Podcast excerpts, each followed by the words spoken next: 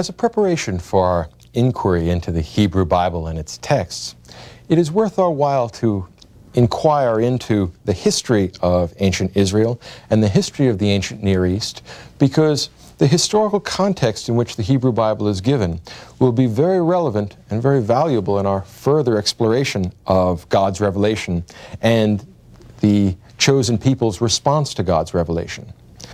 Now, you have to remember that the chosen people are small people. They start out as a group of nomadic herdsmen. They follow their flocks, and they are constantly harassed over questions of water, questions of land, questions of territory, important for any nomadic people. And unfortunately for the ancient Hebrews, they are caught between a rock and a hard place. They are caught between two vast river valley civilizations that have a very much larger population than Israel does. And these river valley civilizations have not only a larger population, but they have as well a tremendous amount of military and economic power. And as a result, Israel is sort of a football between ancient Egypt and ancient Mesopotamia. Much of the history of ancient Israel is if not a footnote to the history of ancient uh, of the ancient river valley civilizations, one of the parts of these ancient river valley civilizations and their history, and the the fact that they are caught between these large scale powers has a tremendous influence on the development not just of Israel's politics and history, but also on their theology as well. So I'm going to talk about their uh, theology and about their philosophy of history, but it's necessary in the process of inquiring into that to think always that Israel is a small and hard pressed nation caught between two giant powers. If you can imagine a small country like, I don't know, Luxembourg, caught between two giant superpowers, they don't make the shots to a much greater extent. They are pushed around by the movements of these political elephants. Now, the Chosen people are freed from their bondage to Pharaoh, freed from their Egyptian slavery about 1250.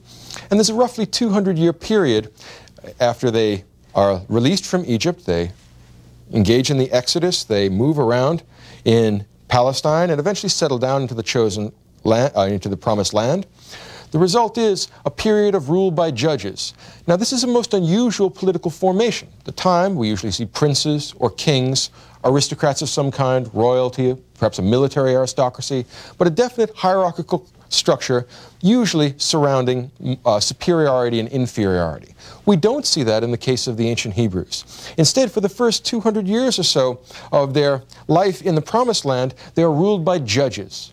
And this makes a certain degree of sense in the context of ancient Israel because they are particularly the people of the book specifically the people of the law. They have been given God's law at Sinai, and a sort of concomitant of that, if, assuming that the law to be not just a religious matter, but also a political and civil matter, the distinction not having been drawn yet, once the Israelites get God's law at Sinai, they're going to need people to interpret it and to find matters of fact and to implement that law. So in the early history of Israel, we find an unusual political formation, judges.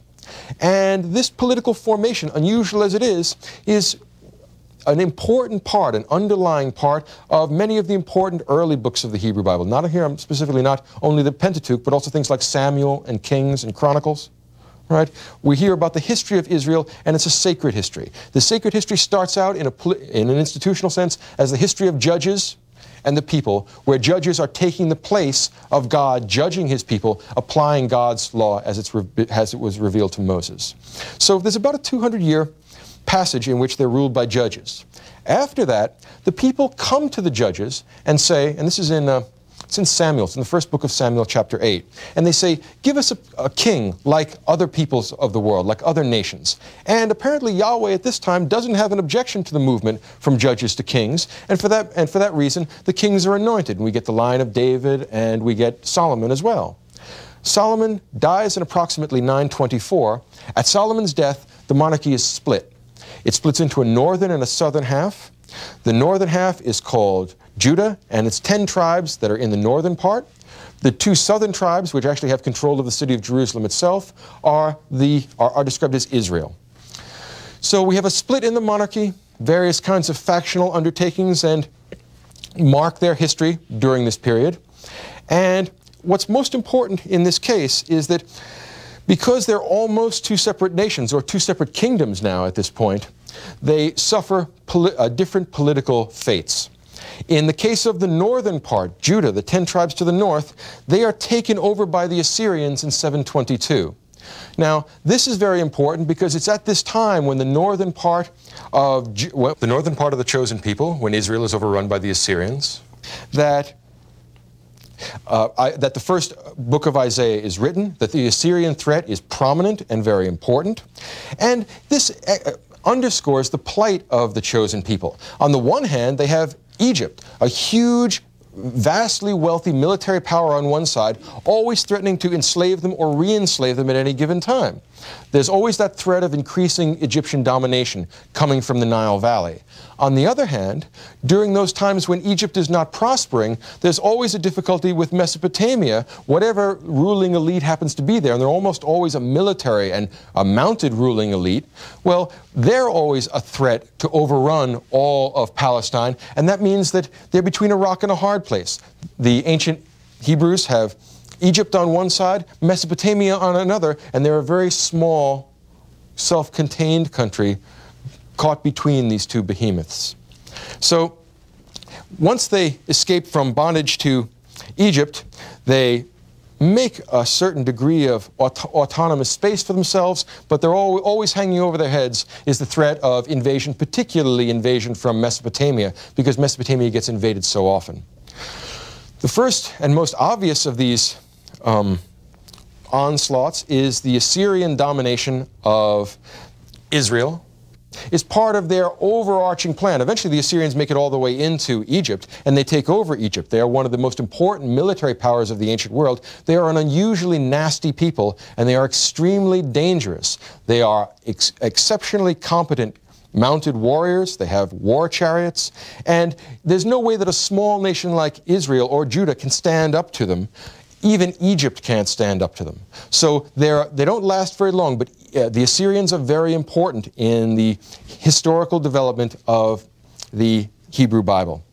Now, it's at the time when the Assyrians have already taken over the northern ten tribes and they're threatening to take over Jerusalem itself that first Isaiah is written thereafter, not only is there a problem with the Assyrians, but when the Assyrians are conquered by the Babylonians about a century later, then the Babylonians become a new threat and a new problem. Eventually, the Babylonians do conquer the remainder of Israel. They take over Jerusalem and they destroy Jerusalem. This is the beginning of the so called Babylonian captivity. After Israel is overwhelmed and conquered by the Babylonians, the Babylonians are brought back to Babylon, enslaved, and they maintain their, their self-conception as a people. They maintain their collective identity through the transforming power of their legacy from the Pentateuch and, most importantly, the, the power and the collective focus given to them by the prophets. Now, we have to think a little bit about prophets and what a prophet is in order to properly understand what it is that, that the prophets are doing for ancient Israel. Prophets emerge on a regular basis in the ancient world, not just among the Israelites, but actually all over the world. The idea of divine dispensation, which gives one specific individual special access to the will of God, is not unusual, but in the context of Yahweh, in the context of the developing monotheism that the Israelites had, the prophet is a particularly important man. The prophet might be thought of this way. In the same way that the Hebrews are a chosen people among all the peoples of the earth, the prophet is the chosen man within the chosen people. So we have a three tiered system where the prophet is the one person who maintains that faithful, properly steadfast relationship with Yahweh that the chosen people ought to be maintaining and are not. Another important fact that we have to think about when we think about prophets and prophecy is the fact that prophets always call for repentance. They always say that Yahweh is angry with his people, and they always attempt to explain current events with reference to the people's depravity. In other words, there is always a teleology to history if you adopt the position of the ancient Israelites.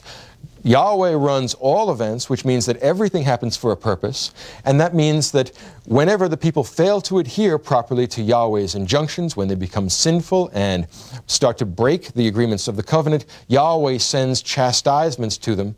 And that gives them a way, a sort of what, what I might call an infinitely elastic bag, in which they can throw all, every possible historical event. And for that reason, it never overburdens the system. It doesn't matter what, what, what difficulties occur, it always is, has one source, Yahweh, and it always has one reason, chastising us for our wicked, sinful ways. Now, since there's no shortage of sin in the world, and people started breaking the Ten Commandments as soon as they got them, well, that meant that we had fertile ground here for prophecy, because whenever someone shows up and has decided that he's a prophet, well, it goes without saying that there's plenty of depravity around. It gives him something to talk about. And should evil things be occurring, eclipses, earthquakes, plagues, invasions, then we actually have the remaining part of the story. We have a prophet, we have depravity, which is ubiquitous, and we have a terrible calamity, which the prophet claims to be able to explain. So there's a considerable tradition, particularly among the Hebrews, of prophets and false prophets. Prophets emerge all the time. It is a regular thing. Most of them do not make their way into the Bible. Most of them do not come at, a, at the right time or the right circumstance or the right historical context in order to make an important contribution to the history of ancient Israel. But the major prophets do. They're at the right place at the right time with a people full of depravity, so it all works out. We have all the, the pieces of our story. Now, between the, say, the 8th century when the Assyrians come in, the 7th century when the Babylonians come in, and the uh, uh, 6th century when the Persians come in, Palestine is a playground for invading armies. So we have the first of the things we really need. We have a whole series of catastrophes. Large, dangerous armies moving through the Middle East, always posing a threat to ancient Israel. The Assyrians took out and conquered the 10 tribes to the north. They didn't even bother with Israel and the city of Jerusalem, it wasn't big enough to take notice of. They established a sort of tributary relationship with the remainder of God's chosen people, but they, the Assyrians have bigger fish to fry. They're going to Egypt where there's some real money and where there are lots of people. They don't even want to bother with small fry like ancient Israel, like, like Jerusalem. So at the time when the prophets or the major prophets, this is uh, Isaiah and Ezekiel and Jeremiah, the time when they are brought into the Bible is these centuries of political dislocation when the sacred city and when God's chosen people and when the promised land are all threatened by invaders from the outside. Now, if there are three centuries of invaders from the outside, and if you work on the assumption that all of history is providential and not a sparrow falls, but Yahweh says that it must fall, well, then there's a reason why those invaders are there. And the reason is because you, the people that God has made his covenant with are wicked and depraved and doing things they know they ought not to do. Since they've been doing that all the time, it's perhaps not the most persuasive of arguments nowadays, our modern historical sense, may rebel at the idea, at the Procrustean notion that every time an invading army shows up, it must be a response, to, Yahweh's response to our wickedness. But the time and the men and the themes were all met. The right time in the case of the prophets. And given this context, of political stress, it's not hard to see why the prophets become increasingly important. There are many prophets in the wilderness, John the Baptist being an example, that don't get a tremendous following, but uh, the major prophets, Ezekiel, Jeremiah, Isaiah, happen to be in the right place at the right time. They have a way of accounting for historical events that no one else has.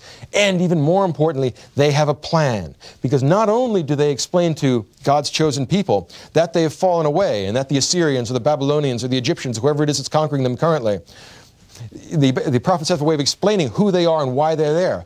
But most importantly, the prophets have a way out of the labyrinth.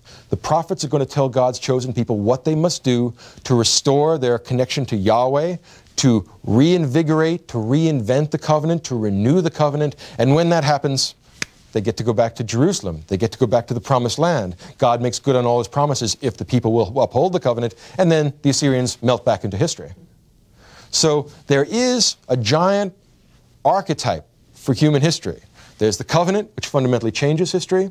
There's the falling away from the covenant because there are only two parts to the covenant God's part and the human part. And God keeps his part. You can, be, you can count on God. That's the advantage over Ishtar. Right? You never know what Ishtar is going to do. Yahweh, since he's all powerful and omniscient and uh, omnipotent, always is as good as his promises, and everything goes back to him. So Whenever there's a falling away from the covenant, there's always his chosen people. It's always human frailty and mortality. They don't obey the divine injunctions. When that happens, God sends a prophet. He chooses a man, a specific individual, that will relate to him the way the whole of the chosen people ought to relate to him. And this faithful servant will go back, tell the people they are depraved, tell them to repent, tell them that the chastisement is either coming or that they can get out from under the chastisement if they will maintain their collective identity and avoid succumbing to the lure of assimilation with their conquerors. So it's the context in which the prophets emerge that is all important in examining the prophets. Now let's have a look at Isaiah. Isaiah is the first of the major prophets and it's a particularly difficult text. The reason why the text is so difficult is that it was written over the course of two or three centuries by several different authors, and it was redacted centuries after that. In addition to the difficulties of authorship and redaction and historical circumstance, there are many interpolations within the text. So if you can imagine a sort of patchwork quilt of fabric taken from various centuries, which is sewn together to form a more or less coherent narrative. This is the way most of the books of the Bible work. They are redacted from a number of sources. They are sewn together or cobbled together to make the best story they can. On the whole, the Hebrew Bible does a much better job of redacting than we saw, say, with Gilgamesh, where there's a great many loose ends. For the most part, they, the seams, when they're there, and they're usually noticeable, have been carefully connected together. A much better, a much more sophisticated job than we saw in, say, something like Gilgamesh. Now, there are three parts to Isaiah. The first part is called First Isaiah, and First Isaiah is actually written by the specific historical figure named Isaiah. He's a, an 8th century prophet. He flourishes from about 740 to about, I believe his last prophecy is 701. And Third Isaiah is written about 200 years later. That's 6th century. Right, this is the Babylonian captivity and conquest. And after the exile, after the chosen people are released by Cyrus and allowed to go back to Jerusalem and rebuild Jerusalem. That's when 3rd Isaiah is written, and that's the last 10 chapters or so of the book. So there are three parts to Isaiah, generally speaking. The first is chapters 1 through 39, which is an 8th century text. The second is chapters 40 through 55, which is one of the most widely quoted uh, sections of the Bible. That's mostly 6th century. And the third Isaiah, 56 through 66, is mostly post exilic. That's 5th century. Now, the content of the book of Isaiah is very various, very complex, and the symbolism is exceedingly rich. Particularly for uh, Christian readers, Isaiah is a very important text because it has many passages which are viewed as being prophecies of the Messiah, prophecies of the coming of Jesus. Um, it is sometimes called the fifth gospel. There are long passages which seem to talk about God's suffering servant. They're called the servant songs, and they have often been read as an anticipation of the Greek Testament. Now, the first and most important theme in Isaiah as a whole is moral universality. And there's a fast, and what we're driving at here is that there's one moral rule that applies to everyone. And not only does it apply to the chosen people, it applies across the board. There is something about monotheism that yearns for moral universality, that, that yearns for what, what I might call the axis mundi, the big central spiritual core that the whole world revolves around. Isaiah is gesturing at that. Although he's writing in the context of threats from, the, from Mesopotamia and threats from Egypt, he still holds fast to, fast to faith in God. He's not willing to play power politics. He's willing to take his chance with Yahweh.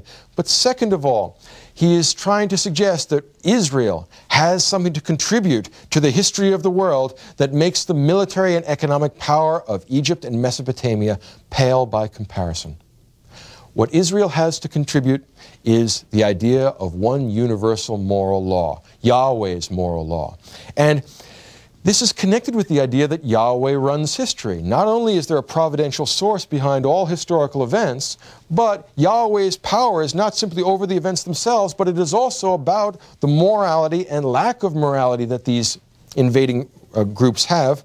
And there is a yearning, a longing, a looking towards a final day. There's an apocalyptic tendency in parts of Isaiah which suggests that we're moving towards an end of history. In other words, what, the, what we're offered in Isaiah is a linear view of history, which is very different from what we see in most archaic cultures. Most archaic cultures